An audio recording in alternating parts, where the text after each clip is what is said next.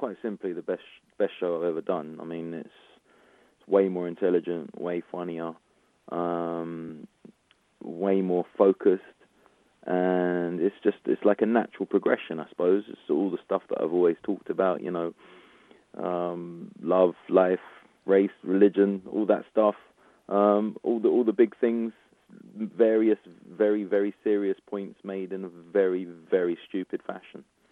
It's my usual style, really. But unlike, a weird way round. Unlike many stand-ups, of course, music plays an integral part to your performance, doesn't it? Yeah, well, it did, but that's another thing that's changed massively with this this new show. It's um, it's just very different. I don't want to give too much away, but it's it's it's nothing like it used to be.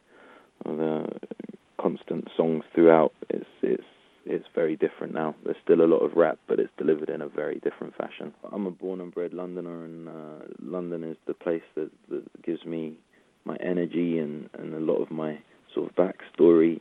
Um, and it's it's where my life seems to make the most sense. But that being said, um, of course, there's there's there's amazing things that that you get from traveling. I mean, before comedy, I, I hadn't really traveled much at all. And comedy's taken me around the world numerous times. You know, I performed comedy on every continent on this planet apart from Antarctica, which is just an amazing thing.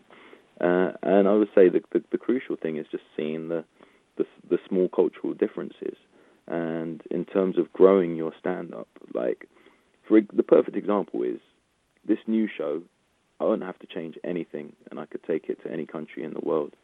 My last two shows, I would say that in fact my last show would only have made sense in the UK, and my first touring show only really made sense in in London. You know, so the way I've grown as an artist, I, I, I owe that purely to to traveling around. You know, I mean, it's invaluable spending time in other cities and and and crucially with the people.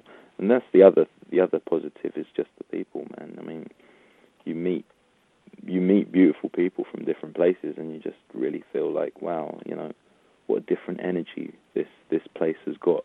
I mean, I remember the first time I went to Exeter and performed. I just thought, like, you guys are amazing. You've worked it. You've got it. You've got it worked out your pace of life. Everything's just like a little bit slower, a bit more thoughtful, a bit more open. People are nicer to each other, you know. I really felt that strongly, and and and I, I've I've felt that in in various places. Um, and then Manchester is the place where I feel like the crowd is perhaps the most kind of up for it. Like uh, last year, the Dance House Theatre uh, in um, Oxford Road was probably my favourite gig of the entire tour, and and it was just it was purely down to this intense energy from the crowd that I feel reflects the city as well. You know, you walk around the Northern Quarter on a on a Friday night and you feel it. You know, so there's there's a there's a million positives. It's just me. I'm just a curmudgeon. I just I just I just love being near my you know home comforts. It's as simple as that, really.